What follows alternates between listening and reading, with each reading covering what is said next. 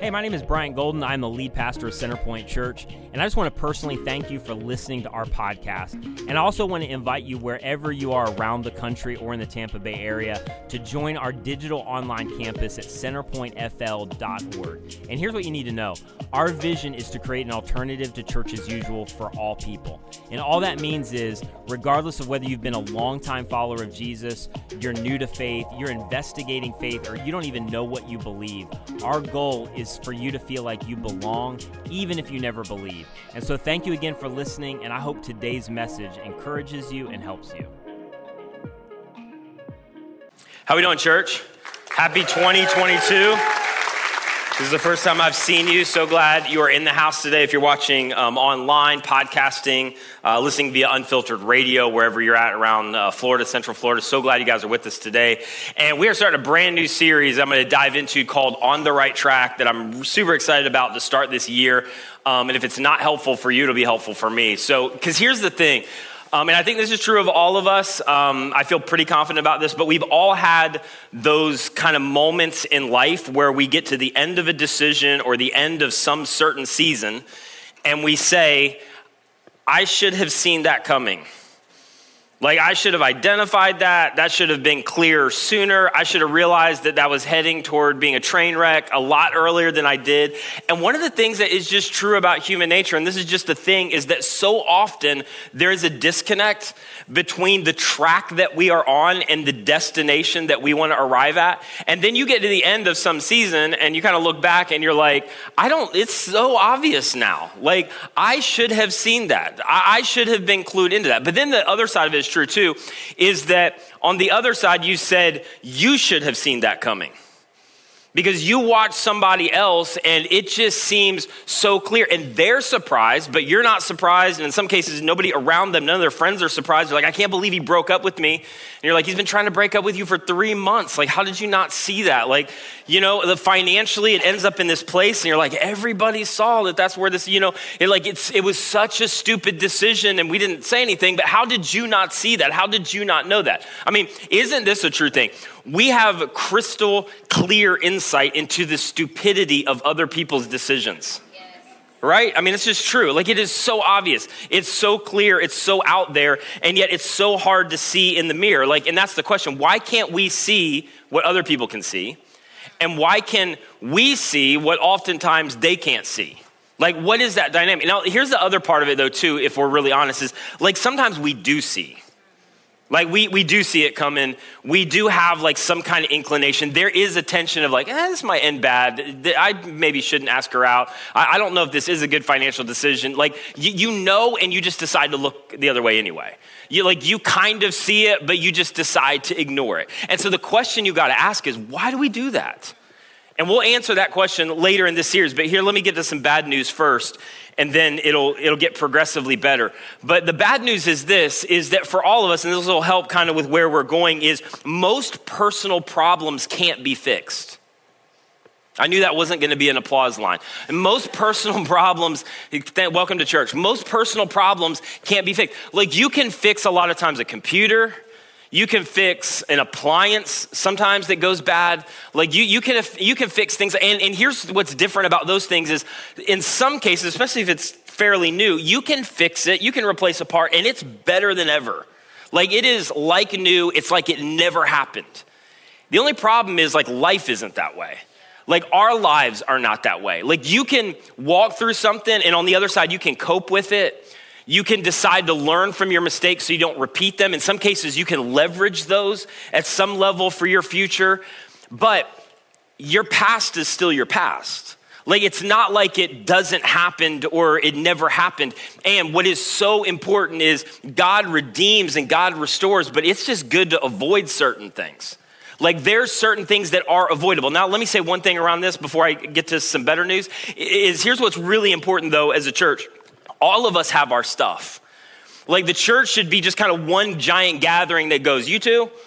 Because all of us have stuff. And if somehow you have been pushed into the illusion that somebody's stuff is bigger or greater than yours, or there's whole groups of people that are like those people, you have completely missed the theology of the entire New Testament. Because unless you are Jesus, and you're not, Unless you are Jesus, there's no us and them. There's no you've got this, but here's where I'm at. There's no categories. There's no dividing walls. It is just Jesus and everybody who needs help.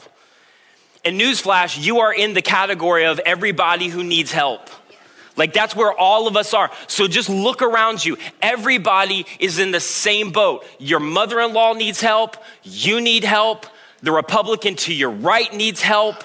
The Democrat to your left needs help. The Libertarian needs help. The whole group of people that you've demonized needs help. Your whole group needs help. And if you have been pushed into a self-righteous theological system that somehow categorizes, you have missed the message of the New Testament. We are all on an equal plane. We all have dysfunction, and it's Jesus and all the people who need help.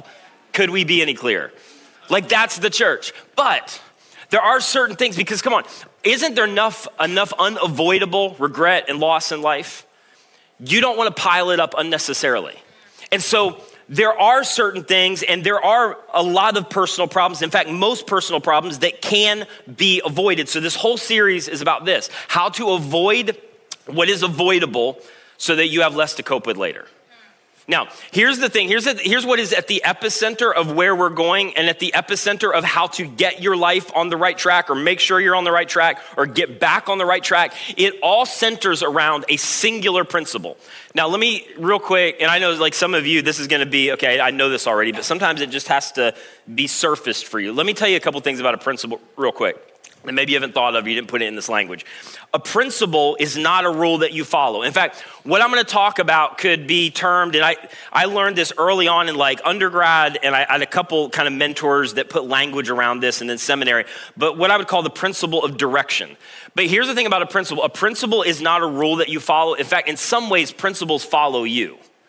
A principle is not something that you choose to apply. It's not like, okay, I need that, I gotta apply this. No, it kind of applies itself to you, whether you know about it or not. And a principle is not a law that you can break.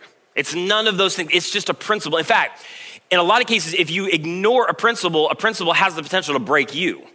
But it's not a law that you can break. It's not something that you can go and just apply. It's not a rule that you follow. Now, let me give you one illustration to help get your mind around this from something that you will not remember most likely from high school. But anybody remember Archimedes' principle? That's what I thought. So Archimedes, it basically, every time you like get on a cruise ship, if you've ventured back into that, every time you get on a boat, every time that you go swimming, I mean, this always applies in any of those scenarios. It's just a principle. And you could like go, well, I shouldn't apply to me because I don't know about it. That's kind of unfair. Well, that's the nature of a principle. It just is. It's just true. It's going to do its thing whether you are aware of it or not. And Archimedes' principle, maybe you're aware, like ultimately led to the principle of buoyancy, which this is crazy, maybe just to me, but like in the 3rd century, he explained to the world what had been happening in the world since the beginning of the world. Like he didn't invent it. He didn't like, well, this would be a cool concept. He just discovered what had always been. That is the nature of a principle. A principle is just going to apply itself whether you know about it or not. A principle is just true. A principle is just going to do its thing. And so he put in the language of mathematics, this whole idea of why pebbles sink and why cruise ships float. Because that's what principles do. You discover them. They're just at work in the world. And so principles are experienced. Principles are explained, but they're not invented. And you can either discover and leverage for the sake of your benefit, for your life, for your decision-making, where you're going with your future, or you can ignore principles, in a lot of cases, end up in a place where you suffer the consequences. Here's what's really important if you're like, oh, I want to hear the voice of God. God set the world up to work according to principles. Cause and effect, sow and reap. It's how he manufactured the universe. And so this is so important. When you lean into principles around you, it is actually leaning into the voice of God because God has created the world to work that way. So all of this is true for the principle of direction. Now, real quick, and then I promise I'll get to a couple verses and I'll explain this. But this is really important to know. There's a difference between a solution and a direction. So when I talk about the principle of direction, a solution and direction are not the same thing because when you get lost and you're not sure where you're at, you don't stop and ask for a solution. right? Just go with me. You stop and ask for a direction. Now, this is something that has followed me I'm not great with directions. GPS was the most amazing thing that's ever been invented. It's cut years off of my life just wandering around, not being able to find things. The only issue is my wife is one of those people who is confidently wrong directionally. But she thinks even though the sophisticated English voice that leads me around everywhere that I trust implicitly has not steered me wrong many times, we will be going somewhere. In the last minute, Nicole will be so sure that, no, that's the exit. That's where you need to turn right there. In some cases, I risk the lives of our family to turn and get to that place. I've ignored the voice that I trust of the sophisticated English woman who constantly talks to me and leads me where I need to go. And I move. And I think 100% of the time, and I'm not over-exaggerating this, she has been wrong every time. She is confidently sure, even though she has a decade-long track record of not getting it right a single time, and it's my issue for continuing to listen to her. And I love her, but she needs to stop that. And so in all of that, and I've experienced this so many times, you don't stop and ask for solutions, you stop and ask for directions. And here's what's true directionally that there is no instant solution. There's no instant fix. It just doesn't work that way. So in terms of life, in terms of where we're headed, in terms of what maybe is ahead for us with our future, we get to where we should be the same way we got to where we shouldn't be. See, every day all over the United States, all over the world, people will come to pastors and counselors and therapists, which, by the way, I'm a massive fan of. We even provide help for people who need counseling if they need financial help, and we resource to great counselors. We have a ton that come to our church, therapists and counselors. I'm not great at that. In fact, I think you should be leery of pastors that try to counsel. Go get an LMHC and licensed therapist, and they're amazing. And by the way, they know your problems generally in about 3 minutes. But they allow you to figure them out, and they lead you there brilliantly. They're so good at it. I'm not good at it because sometimes I can spot your problem in 3 minutes too, but I shut down the conversation. I'm like, I know your problem. We can end this right here. Here's what you need to do. And that just doesn't work. So I don't counsel. So, the whole thing though is people will come to counselors and therapists and they'll want to fix. Because I'm here, here's what's happening relationally, or here's where I find myself, where all this stuff has gone off the rails. And I need you to fix me, and I need you to show me how to fix this.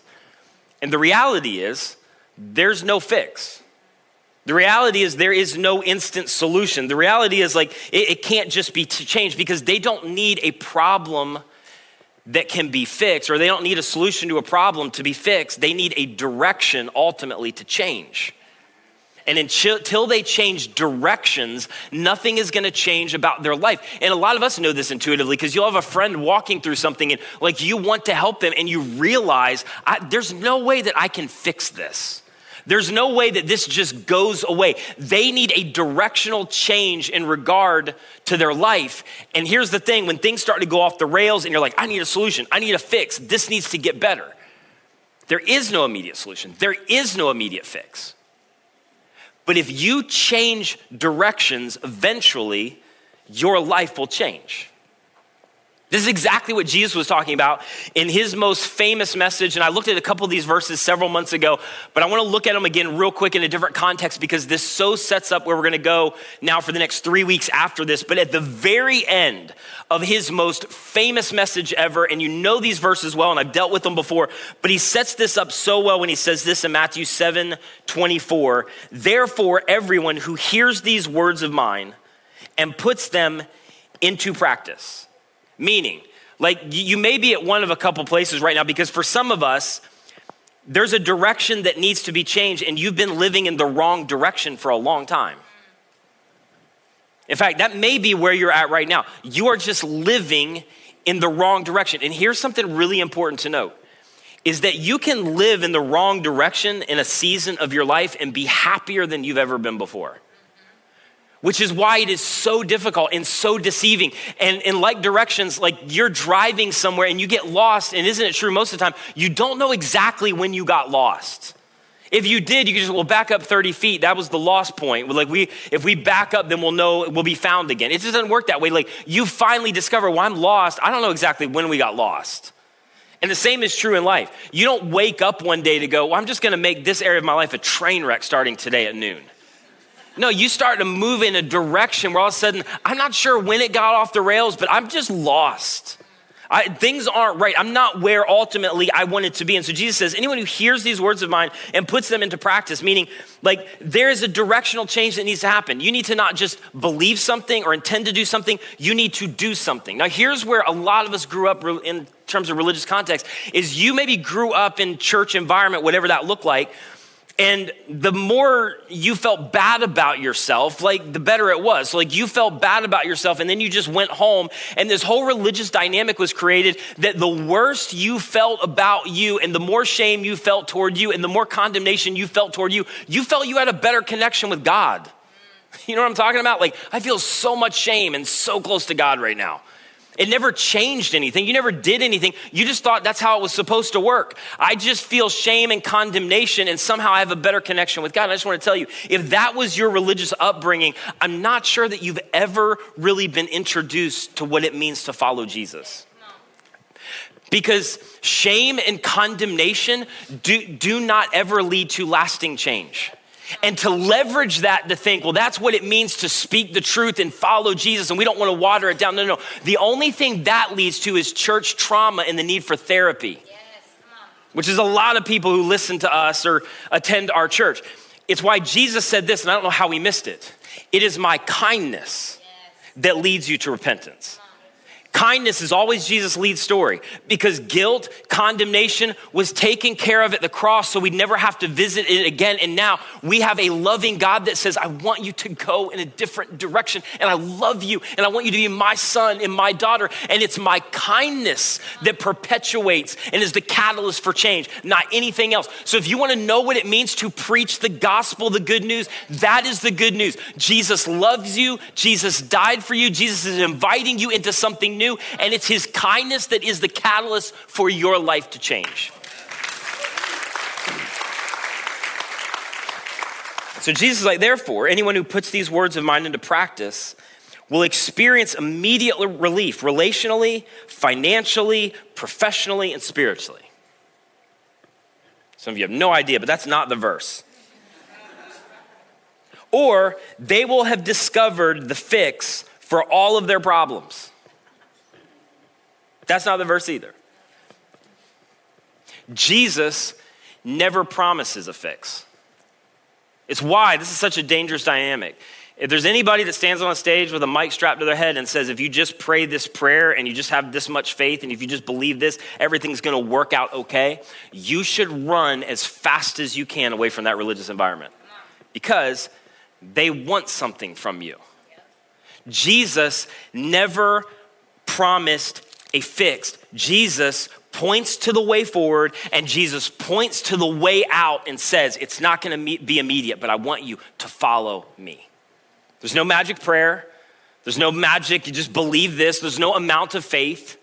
This is just how the world works. This is how Jesus set the world up to work. It's just principles. And I've set the world up to work a certain way and I want you to follow me. And then here's what he says. Many of you are familiar with it. Therefore, anyone who hears these words of mine and puts them into practice, it's like a wise man, not necessarily smart. Like there's some really highly educated intellectual people. They have no wisdom, not necessarily smart, not necessarily talented, not necessarily resourced, but he's like, they're wise. If you begin to follow me, if you pay attention to me, if you pay attention to how I've set the world up to work, like you'll be wise. Meaning, and again, I've talked about this before, but wisdom is just understanding that all of life is connected. I can't make decisions in this direction and then just because I'm sincere end up in this direction in terms of my life. It just doesn't work that way. I can't make this decision even though I know it's gonna end badly for me, but somehow think, well, I'm just gonna be different or I'm smarter or you know, it'll just work out better or I'll just pray my way over here. It just doesn't work that way. Like it is directional principle. All of life is connected. Your past is connected to your present. It's a really great indicator of your future.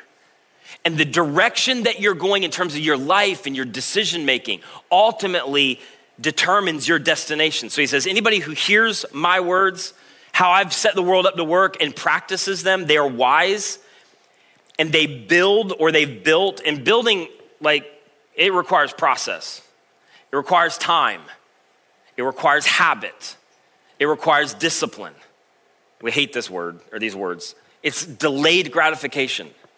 Like it is, there's no immediate fix. There's no immediate solution because like if you want to know what it looks like to begin to live your life in a different direction, the wise person begins to build his house. And house just means this. Your house is your life. Your house is your emotional well-being for your future. Your house is your integrity. Your house is your priorities. Your house is like all of those things in regard to your reputation or even your finances or your relationships. He's like, the wise person does the unenviable, it's gonna take a lot longer, building his house on the rock. And just real quick, again, you've heard this. Building on the rock is hard. Yeah. It's expensive. It's time consuming. There are some days, if you built anything or watched something be built, my sister's building a house right now and it's been a nightmare for them. And there's some days where it just feels like this is never gonna happen. And there's no progress being made because when you're building anything, there's certain days where you get to the end of it and it just feels like a waste of time. It feels like a waste of effort. It maybe feels like a waste of money. And what you are building toward is not immediately accessible. It's not move-in ready for a while. And Jesus is like, this is not what we want. This is not how American culture tends to work. But if you want to live your life and move your life in a different direction, especially if you are currently on the wrong track, you've got to listen to me. You've got to move into this category of wisdom to build your house on the rock. And that takes time. And then he says this, but everyone who hears these words of mine and does not put them into practice is like a foolish man, which just means this, fools don't have wisdom because they live as if life is disconnected. And come on, before you skirt by that too quick, or like, well, I'm not really a fool. It doesn't matter what your education level is. It doesn't matter how much money you make. We are all capable of making really stupid decisions despite knowing the right decision. And the person who is a fool or lives as if life is disconnected is kind of this idea of now is now and later is later. And I can make this decision even though I feel like it's moving me in a direction I don't want to go, and somehow I'm just going to end up in a different place. Somehow it's just going to be different for me. I'm unique. My situation is unique. I don't know, whatever. Like we'll just get divorced, or I'll just get another job, or nobody's going to know about it. And we live in a direction as if life is not connected. I feel like, this is the one thing I thought of. I almost feel like we live like an electronic device. Like it's not that big a deal, and we'll just reset and reboot. Like it's just another relationship. If it doesn't work out, it's fine. It's just a relationship or whatever. Like we can just try something new. Or if I end up with the regrets, whatever, we'll figure it out. And so we have this idea that like, it's not working. I'm just gonna like unplug my life somehow. I'm gonna count to 10. I'm gonna plug it back in. I'm gonna reboot, and then I'll just find myself and it'll be fine. The only problem is a lot of times finding yourself, it's yourself that's the problem. And like you just find yourself in another season with the same dysfunction, and your heavenly Father says to you, listen, you were made in my image. I created you for a purpose. I have a destiny and a will for your life. I want you to live your life in a different direction. I want you to recognize that what you do today is gonna be your present tomorrow, and ultimately it's gonna influence your future. It's not disconnected. You are not unique. You will not somehow move around the consequences. This is how I've set the world up to work. And if you practice and live as if life is disconnected, you're a fool who built his house on the sand. Because that's quick, and that's easy, and that's all about today, and that's immediate. And the assumption is that the weather today is gonna be the weather tomorrow. And it rarely is. It almost never is. And it wasn't. Because the rain came down and the streams rose and the wind blew and beat against the house and it fell with a great crash. And the implication is there was no fix. There was no solution. Total loss. Because you spent a lot of time, not as much time to do it the right way, but you spent a lot of time building in this direction. And then when the storm came, all of it was a total loss. And the implication is kind of this: hey, you should have seen that coming. You should have known that wasn't gonna end well. You should have known eventually things are not gonna be up and to the right. Something's gonna come your way and it's not gonna end well for you. And you should have been able to look to the future to recognize the direction that you were headed was not a good direction. But when the rain came down, the stream rose and the wind blew and beat against the first house, the one that was built on the rock, took a lot more time, not immediately accessible. It did not fall, because those people are so lucky.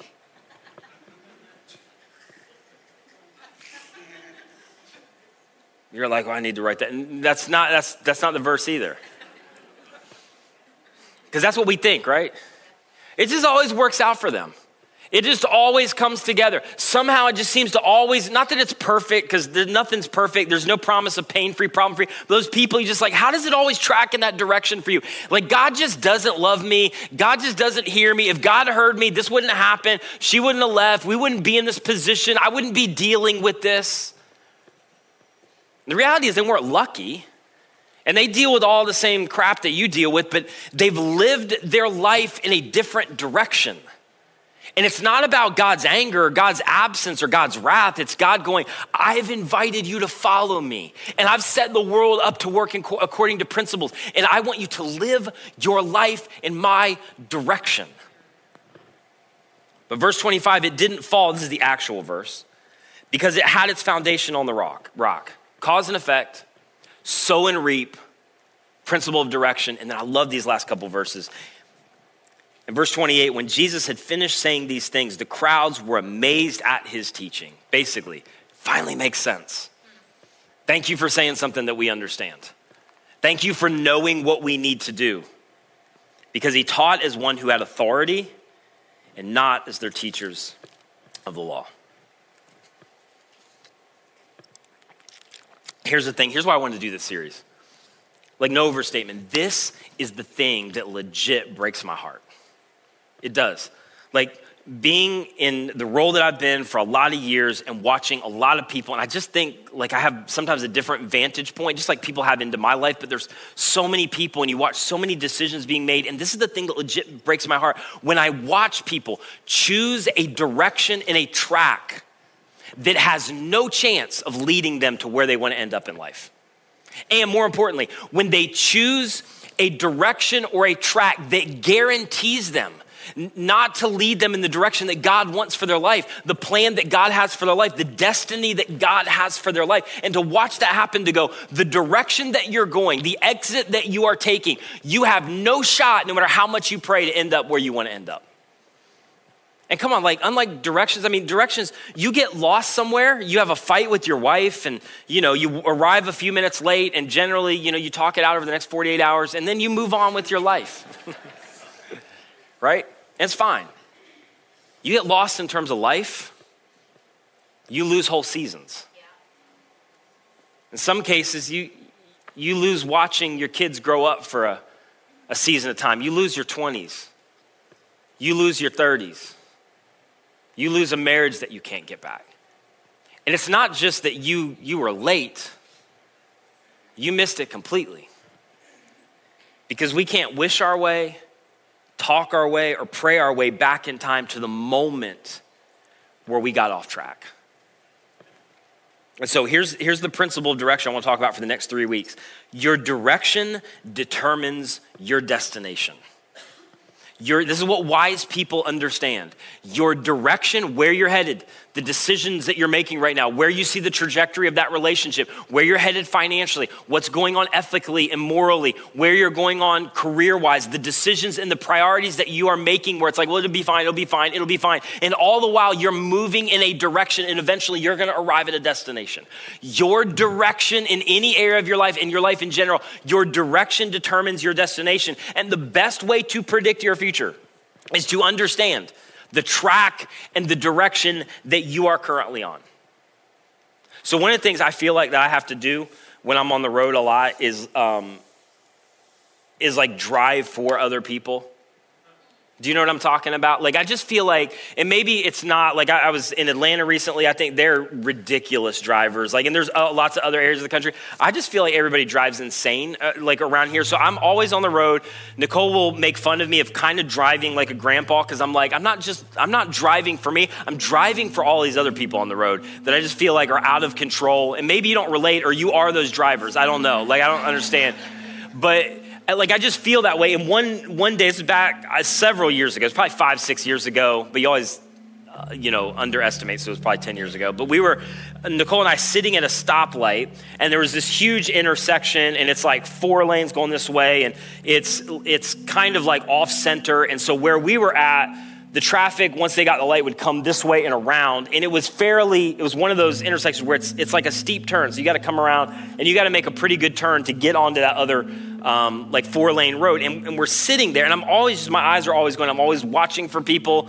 And it's just how I drive. And I'm seeing this truck come to that intersection and start to make the turn. And it's raining, and like, obviously, like where we were at, the roads are slick. And I see this guy. And you know, when you see something that's about to happen, and it's like in slow motion, where like there's about to be it's gonna go bad. There's about to be a collision. I don't think he's gonna make the turn like this. And so I'm just watching it, and it feels like slow motion, but it's like milliseconds. And I watch this truck come around, and he loses control, and it slides, and the truck just flips over, and it ends up in a ditch right in front of like a Circle K on that corner. And it's just like that emotion that you feel if you've ever watched something like that. And I have a couple times, unfortunately, and so has Nicole, but I watched the whole thing go down. And then, because I'm already frustrated at drivers on the road, what do you think the first thing I did was? I got up, I went to the corner of the Circle K, and I wasn't sure if he's all right yet, but I was just like, are you an idiot? Like, how dare you drive like this on the road? And you kind of deserve to be in a ditch in front of the Circle K. No, I didn't. And I probably should have shared this with you first. He was fine. He ended up being fine. Praise God. But what do you think I did? In that moment, I had so much concern for this guy that I didn't know. So much concern for, is this dude okay? And that thing starts to race in your heart, and like, people are already out and helping, and like immediately, and the paramedics were amazing. But like immediately, like, I hope he's okay. I hope everything's all right. And there is so much concern for this nameless, faceless individual that if he would have made the turn, I would have been upset with him. And my whole point in that is this: I am a flawed human being. I'm a flawed individual. But if I can have that much concern and that much care and that much love for somebody that I don't even know, that I never met, can you imagine your Heavenly Father? Can you imagine your Heavenly Father? And your life might feel like it's in the ditch of a Circle K right now. Can you imagine the love of your Heavenly Father? It's why the invitation of our church, and I will never apologize and I will never back down from this, the invitation of our church is the invitation of Jesus. It is not an invitation to fix yourself. It is not an invitation to change. Initially, it's not even an invitation to believe. It is an invitation, you see this all throughout the New Testament. It is an invitation to follow Jesus, to get to know Jesus, to hang out with Jesus, to get close to Jesus. And Jesus' invitation is this: if you follow me, I will make your life better, and I'll make you better at life. Not easier. Life's gonna suck sometimes. It's gonna be hard. Things are gonna go off the rails. Not easier, better. Love, joy, peace, contentment. Jesus would say, it's found in me. And by the way, that is the thing that your soul longs for. And the scriptures say this: you were created, whether you realize it or not, you were manufactured to bring glory to Jesus. And all that means is this, that you live your life in such a way that Jesus is at the center of it, and you live your life in such a way that says, Jesus is better, and Jesus' way is better. And not only do you bring glory to God, which is how you've been manufactured and created to live your life, the byproduct is Jesus' way is better.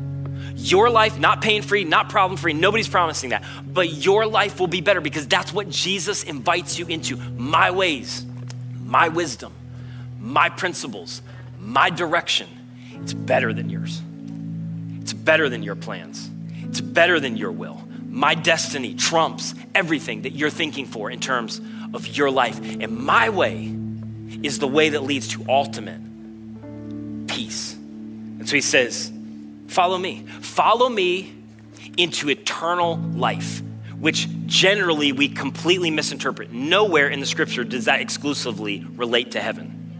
Every time you see it in the scripture, eternal life means the moment you place your faith and trust in Jesus to believe that he lived the perfect life that you couldn't, and that he died the death that you should have died, all of humanity should have died for our sin, our dysfunction, because there's just Jesus and everybody that needs help. And then 3 days later, he walked out of a grave alive. That as you begin to place your trust in him and follow him, eternal life starts at that moment. Jesus is inviting you into abundant and full life right now. And then he authenticated all of that by giving away his life and taking it up again. And he says to you, says to me, follow me. You are going to end up somewhere on purpose in life, or you're going to end up somewhere in life. And my whole desire and invitation, the invitation of Jesus, is that you would end up somewhere on purpose. And so he says to you, I want you to follow me. And if you follow me, you will live life on purpose with a purpose. And so what you may be looking for to start the year is a solution and a fix. Jesus is inviting you into a directional change. And if you will take him seriously, if you will begin to follow him into that, you change directions. It won't be immediate. You'll have to sow and reap your way into it. You get to where you want to be the same way you got to where you don't want to be. But if you change directions, eventually your life will change. And I'm just telling you, because I just want to be so clear. The goal for Jesus is not to change your life. The goal for Jesus is that you would know him. And the goal, the byproduct of your life beginning to change as you begin to change direction, is that you will experience what your soul longs for, and that is communion and relationship with Jesus. Would you just stand with me all over the house? And right now, if you're watching somewhere, if you're listening via unfiltered radio, I'd love for you to just join me in this moment, but would you just bow your heads, close your eyes, just out of respect for people who are around you. And in this one moment, I cannot close this without giving some an opportunity, even though this hasn't been centrally articulated. I didn't spend a ton of time on this, but I just know how the Spirit of God works. This is your moment to say, I've never really begun a relationship to follow Jesus. And this may be the moment, and following Jesus may not be, I'm placing all my trust in him, but I'm at least gonna begin to investigate. I'm gonna at least begin to take steps. I'm gonna apply things. And as you begin to do that, you may be surprised about what Jesus begins to do in your life. For others of you, this is the moment where you're at that crossroads to say, I want to place my faith and trust in Jesus. In the scripture, the gospel, which just means good news, says this: if you believe that Jesus came as God to live the life that you couldn't live, a perfect life, died the death you should have died on the cross, that I should have died on the cross, and then walked out of a grave alive 3 days later, by simply transferring your trust to him and away from your ability to try to earn your way to God or be good enough, the scripture says the moment you make that transfer of trust in your own heart and your own mind, you become a son and a daughter of God. I wanna give you that chance right now, whether you're physically in the house or you're watching somewhere right now, you can pray this prayer after me. It's not the prayer that saves you, it's your declaration of trust to say, Jesus, I believe that you're God. Right now in this moment, this can be your declaration of trust. Jesus, I believe that you're God. I believe that you lived the life that I couldn't live. 3 days later, I believe that you rose from the grave after dying on the cross for my sin. And right now, I want to place my trust in you to forgive me and to save me. And if that's you, with nobody looking around, would you just lift up your hand to go, that's me in this moment. I'm making a declaration of faith and trust in Jesus for the first time. Yeah. And would you just keep it up? Somebody's going to put a card in your hand. You don't have to do anything with that. But if you choose to fill that out, we'd love to give you more information about this journey. You can take it to any of our Connect tents. But just real quick, if this is your moment to place your faith and trust in Christ, would you just lift up your hand to go, this is the moment where I want to begin a journey with Jesus. Jesus, I thank you so much for what you're doing in this moment in the hearts and the lives of people. And I pray that wherever we are at, you would apply this so specifically and practically to us, which is what you are capable of doing. It's what you do. And so I pray that you would do that in the hearts and lives of people physically in the room, those watching online. I pray that those even maybe outside of this building who've made decisions would text CenterPoint to 94,000 to just take a next step in this journey. And I just pray that you would meet us wherever we are. And we pray this in your incredible name, the name of Jesus. Amen. And would you put your hands together to celebrate those who place their faith and trust in Christ today?